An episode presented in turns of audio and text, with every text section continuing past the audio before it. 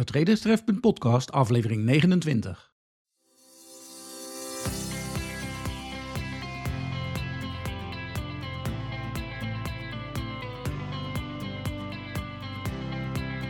Je luistert naar de Traders Trefpunt podcast.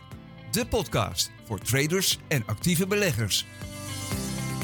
Hier is uw host Marcel van Vliet. Hey, hallo. Weer van harte welkom bij aflevering 29 van de Traderstref podcast. Ik krijg de volgende vraag veel gesteld via de mail van Traderstref. Wat is voor mij nou het beste timeframe om op te handelen? In deze aflevering bespreek ik de verschillende timeframes en welk timeframe het best bij jouw stijl van trading of beleggen past. Maar eerst even iets anders. Vrijdagavond 3 juni wordt er tijdens een informele bijeenkomst voor beleggers mijn nieuwe e-book gepresenteerd. De bijeenkomst zal plaatsvinden in Delft en ook jij kan erbij zijn. Stuur een mailtje naar info.traderstref.nl als je wilt komen, maar wees er wel snel bij, want er is maar plaats voor 40 personen. De toegang is gewoon gratis, dus laat je daar niet door weerhouden. De vorige aflevering heeft weer een aantal nieuwe inschrijvingen voor de maandelijkse nieuwsbrief van Traderstref opgeleverd. Wil jij de nieuwsbrief ook ontvangen? Meld je dan aan via de website van Traderstref of stuur ook een mailtje naar info.traderstref.nl. Dan nog even een mededeling van de sponsor van deze show. Ook deze aflevering van de Traderstref podcast wordt weer mogelijk gemaakt door ProRealTime, technische analyse en trading software. Klik op de afbeelding van ProRealTime in de show notes of op de homepage van de Traderstref website voor meer informatie of om je aan te melden. De Traders Trefpunt podcast met Marcel van Vliet. Het zal niet eens bij iedere belegger bekend zijn dat er op verschillende timeframes gehandeld kan worden. De beleggers die hun geld toevertrouwen aan een fonds om er niet meer naar om te hoeven kijken, doen gewoon een storting waarna er soms pas na twee dagen door het fonds een aankoopkoers wordt afgegeven. Voor hen is een timeframe dan ook niet zo relevant. Maar laat ik eerst eens uitleggen wat een timeframe nu eigenlijk is. Een timeframe is niets meer dan een grafische weergave van de verdeling in tijd van de data die tijdens het kopen en verkopen tijdens de handel wordt gegenereerd. Deze data wordt weergegeven op een grafiek. Zo heb je bijvoorbeeld een daily timeframe, dat is dus de grafiek waar alle data van 12 uur s'nachts tot 12 uur de volgende nacht wordt weergegeven. Maar eigenlijk is de data op te splitsen in ieder timeframe wat je wilt. De meest gebruikte timeframes zijn het wekelijks of W1 timeframe, het dagelijks of D1 timeframe, het H4, H1, M15, M5 en het M1 timeframe. Maar ik ken ook traders die handelen op het H8 timeframe, omdat dit precies de sessie omvat waarin zij handelen. Ieder timeframe heeft zijn eigen karakteristieken en voor- en nadelen. De meest gebruikte onderverdeling is die voor de langere termijn, de zogenaamde hogere timeframes, de kortere termijn, ofwel de lagere timeframes en de intraday timeframes. Al deze drie hebben hun eigen karakter en dus voor- en nadelen. Laat ik beginnen met de timeframes voor de langere termijn, de zogenaamde hogere timeframes. Alle timeframes die hoger zijn dan een dagelijks timeframe worden gerekend tot hogere timeframes. Traders en beleggers met hun blik op de langere termijn gebruiken meestal de dag- en weekgrafieken en soms zelfs de maandgrafieken. De wekelijkse of weekgrafieken bieden een technisch inkijkje op de langere termijn en helpen bij het plaatsen van orders op de kortere termijn. Zo heb ik bijvoorbeeld regelmatig technische analyses voor futures en indices voor de langere termijn geplaatst op de website van Traders Trefpunt. Trades op de hogere timeframes lopen meestal van een paar weken tot vele maanden, soms zelfs wel jaren. Verdere voordelen van het handelen op de hogere timeframes zijn dat je niet steeds je trades in de gaten hoeft te houden. Daarom is dit type handelen ook uitstekend te combineren met je huidige baan. Ook de tijd is in je voordeel. Je hebt veel meer tijd om over iedere transactie na te denken. Door dit afwegen van je transacties verdien je ook nog eens geld. Want minder transacties betekent immers minder keer spread betalen. Nadelen zijn er ook. Een groot nadeel zijn de grote bewegingen van de koers, de zogenaamde swings. Soms komt het maar één of twee keer per jaar voor dat je de juiste trend te pakken hebt. Geduld is daarom een absolute vereiste. Daarbij komt ook nog eens dat je als lange termijn belegger diepe zakken moet hebben, zoals premier Rutte het zou zeggen, omdat er een grotere accountwaarde nodig is om de financiële schommelingen op de langere termijn op te vangen. Het laatste nadeel is dat je goed tegen je verlies moet kunnen, omdat bij het handelen op de lange termijn het regelmatig voorkomt dat je een maand verliezend moet afsluiten. Fondsbeleggers weten precies waar ik het over heb. Traders die handelen op de kortere termijn gebruiken timeframes vanaf een uur tot en met een dag. Trades op de kortere timeframes lopen meestal van een paar uur tot soms wel een week. De meest voorkomende stijl van trading op deze timeframes is die van swing trading. De voordelen voor het handelen op de korte termijn zijn dat je meer gelegenheden krijgt voor het plaatsen van een order. Dat is logisch, want je setup komt vaker voor naarmate er meer candles worden weergegeven. Maar het is wel zo, hoe lager de timeframe, hoe minder betrouwbaar de setup meestal blijkt. Een ander voordeel is dat je minder de kans loopt op een aantal verliesmaanden. Aan de andere kant, verliesweken komen bij deze stijl van handelen weer vaker voor. Ook ben je op de kortere termijn minder afhankelijk van een handjevol goede trades om je geld te verdienen.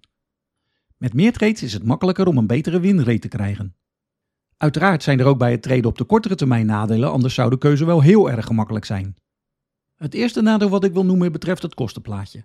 De transactiekosten zullen bij deze stijl hoger zijn omdat je gewoon meer handelt. Al bestaat er tegenwoordig ook het zogenaamde commissieloos traden.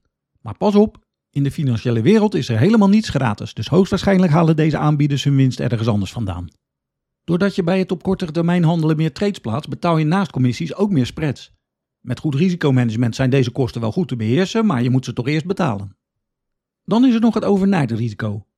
De koersen lopen ongeacht de beurstijden altijd door. Opent de beurs dan de volgende handelsdag met een gap hoger of lager, dan kan dit wel eens een pijnlijke start van je handelsdag worden. Maar het glas is altijd half vol, dus het omgekeerde kan ook. Dan zijn er nog de timeframes voor intraday trading. Intraday traders of gewoon daytraders gebruiken minuutgrafieken, zoals de 1, 5 of 15 minuten grafiek. Hun trades worden meestal een half uurtje na het openen van de beurs geplaatst. Dit eerste half uurtje na het luiden van de gong noemen de professionele traders het Fools Half Hour.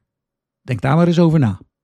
De trades duren meestal een aantal candles van het timeframe waarop er wordt gehandeld en voor het sluiten van de beurs zijn alle posities ongeacht het resultaat gesloten.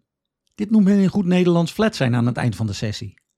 De voordelen van daytrading zijn dat er veel handelsmogelijkheden zijn en dat er minder kans is op verlies van weken en maanden. Maar bij deze stijl komen er wel weer meer verliesdagen voor. Het andere voordeel is dat je het overnight risico waar ik het net over had niet hebt. Dan de nadelen. Nog meer als bij het traden op de kortere termijn zullen de transactiekosten en spreads hoger zijn. Daar komt de lagere betrouwbaarheid van de candlestick setups op de intraday timeframes nog bij. Daarom is het goed om in ieder geval een multi-timeframe analyse te doen, maar daar kom ik later nog op terug.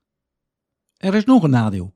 Omdat je aan het eind van de dag flat wilt zijn, is het vaak niet mogelijk om het volledige potentieel dat er in een trade zit te verzilveren. Je ziet dan ook vaak dat daytraders de volgende dag weer instappen op basis van hun bias van de dag ervoor. Dat is dus zonder de trade opnieuw te analyseren en helaas voor hun blijkt dat meestal een recept voor een verliezende trade. Maar het grootste nadeel ligt toch wel op het mentale vlak. Hoe korter het timeframe waarop je handelt, hoe sneller je in staat moet zijn om een beslissing te nemen die je gewoon heel veel geld kan gaan kosten.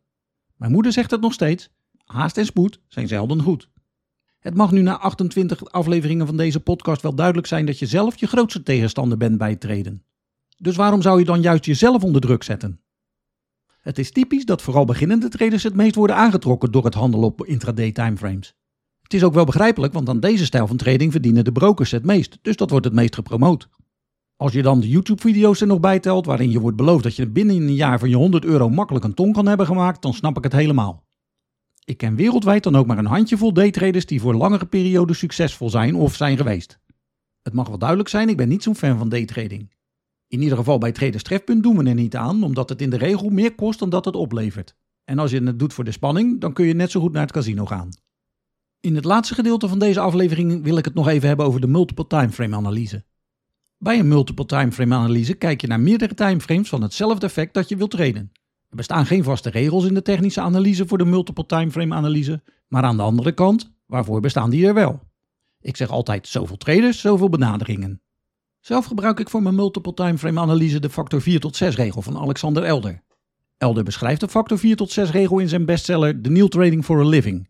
Maar als je even googelt, dan is er ook wel voldoende op het internet over te vinden. Het komt erop neer dat als je een multiple timeframe analyse maakt, je deze over drie timeframes doet die 4 tot 6 timeframes hoger liggen. Dus handel je bijvoorbeeld op het 1 uur timeframe, dan analyseer je ook het 4 uur en het dagelijks timeframe. Ditzelfde trucje kun je ook op de intraday timeframes toepassen. Handel je op het 5 minuten timeframe, dan analyseer je ook het 30 minuten en het 120 minuten timeframe. Al zou ik in dit geval gaan voor het 15 minuten en het uur timeframe om de simpele reden dat deze makkelijker te krijgen zijn. Een meer gangbare methode voor de multiple timeframe analyse is om eerst uit te gaan van een middellange termijnperiode en dan de regel van 4 te volgen. Dit betekent dat vanuit het eerst gekozen timeframe er 4 vanaf worden getrokken om op te handelen en 4 bij worden geteld om de trend in kaart te brengen.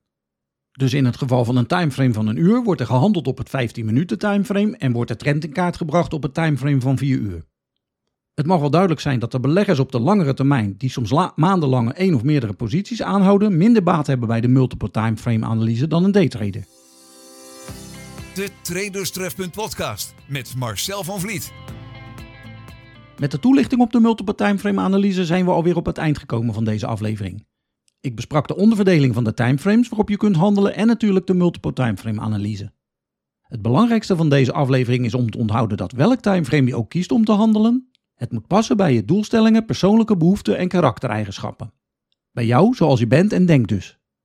Heb je nog vragen of wil je gewoon een leuk mailcontact? Mail dan naar info.traderstref.nl Ga naar traderstref.nl voor de show notes van deze aflevering, de wekelijkse technische analyse en nog veel meer. En meld je gelijk aan voor de maandelijkse nieuwsbrief van Traderstref. en ontvang het gratis e-book Het Pinbar Project. Vergeet niet deze podcast te downloaden of te volgen via je favoriete mediaspeler en om te liken op de social media van Traderstref.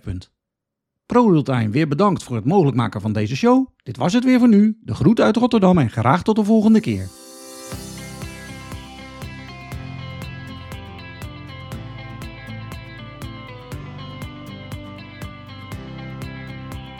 Je luisterde naar de Traderstref podcast. Kijk wat Traderstref voor jouw reis naar succes op de financiële markten kan betekenen op traderstref.nl.